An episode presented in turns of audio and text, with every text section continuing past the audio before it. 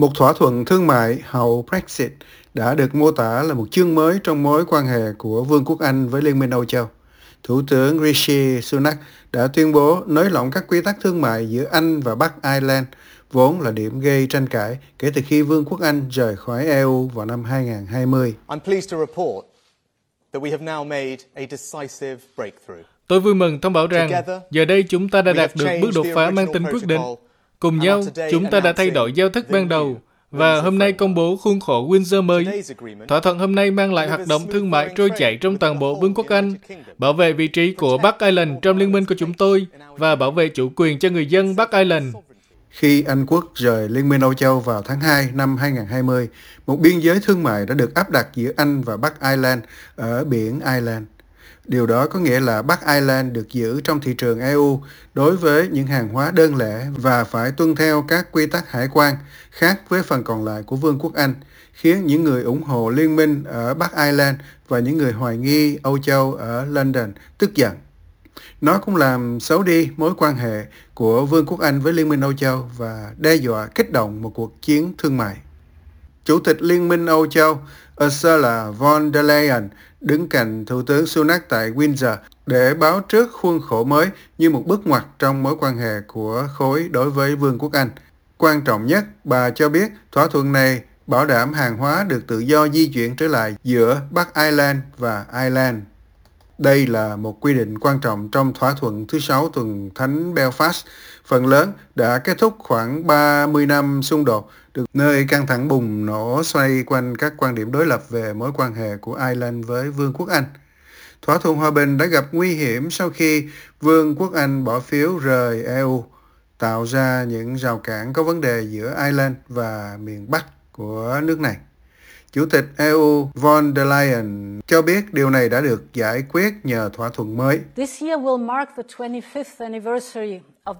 Năm nay sẽ đánh dấu kỷ niệm 25 năm thỏa thuận thứ 6 tuần thánh Belfast, một cột mốc quan trọng của tiến trình hòa bình lịch sử.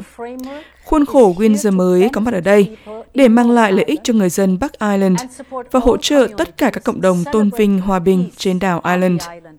Và đây là lý do tại sao tôi tin rằng giờ đây chúng ta có thể mở ra một chương mới trong quan hệ đối tác của chúng ta.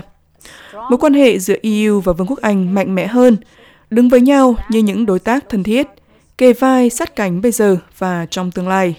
Hiện tại sẽ có một làn đường xanh dành cho hàng hóa dự định ở lại Bắc Ireland để tránh kiểm tra hải quan và di chuyển tự do giữa Bắc Ireland và phần còn lại của Vương quốc Anh. Điều đó sẽ cho phép những thứ như cùng loại dược phẩm có sẵn trên kệ siêu thị ở Bắc Ireland và phần còn lại của nước Anh, cũng như cho phép tất cả các loại thuốc hiện lưu hành ở Bắc Ireland. Điều đó cũng có nghĩa là những người gửi bưu kiện ra nước ngoài hoặc mua sắm trực tuyến sẽ không còn bị buộc phải điền vào các thủ tục giấy tờ hải quan riêng.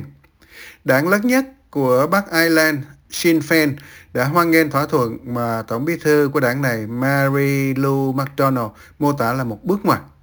Phó bí thư Michelle O'Neill cho biết thỏa thuận mới củng cố thỏa thuận thứ 6 tuần thánh. Bà O'Neill nói bà hy vọng thỏa thuận mới sẽ mang lại sự chắc chắn hơn cho Bắc Ireland. Hầu hết tâm trí của mọi người sẽ nhanh chóng chuyển sang thực tế là chúng ta cần phải ở trong tổ chức này. Chúng ta cần làm việc cùng nhau. Chúng ta cần nói chuyện về những thứ như dịch vụ y tế, bạn biết đấy, tạo việc làm, phát triển nền kinh tế của chúng ta, tận dụng tối đa lợi thế mà giáo thức mang lại cho chúng ta.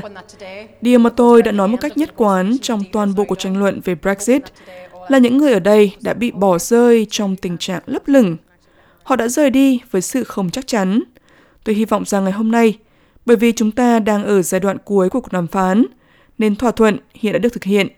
Tôi hy vọng rằng ngày hôm nay tất cả năng lượng và nỗ lực sẽ tập trung ở quê nhà ngay tại đây để làm cho chính trị hoạt động và thực sự đi vòng quanh bàn điều hành. Đảng Liên minh Dân chủ của Bắc Ireland có thể khó thuyết phục hơn. Đảng này đã tẩy chay Stormont, tức là Nghị viện Bắc Ireland, kể từ khi chiến thắng ấn tượng trong cuộc bầu cử của Sinn Féin vào tháng 5 năm ngoái. Đảng ủng hộ Vương quốc Anh lo ngại vị trí của Bắc Ireland tại Vương quốc Anh không được khôi phục hoàn toàn nhờ thỏa thuận này. thủ lĩnh của đảng Liên minh Dân chủ của Bắc Ireland, Sir Jeffrey McDonaldson, nói trước Quốc hội Anh rằng vẫn có một số lĩnh vực quan tâm chính, báo hiệu thực tế rằng luật EU vẫn được áp dụng ở Bắc Ireland. Cuối cùng, giờ đây, đảng của tôi sẽ đánh giá tất cả các kết quả và thỏa thuận được đề xuất này dựa trên 7 bài kiểm tra của chúng tôi được nêu trong tuyên ngôn bầu cử Quốc hội năm 2022 của chúng tôi để xác định xem những gì đã được công bố có đáp ứng các bài kiểm tra đó hay không và liệu nó có tôn trọng và khôi phục vị trí của Bắc Ireland trong Vương quốc Anh hay không. Thủ tướng Sunak cũng được cho là sẽ đối đầu với những người hoài nghi trong đảng bảo thủ cầm quyền của chính ông.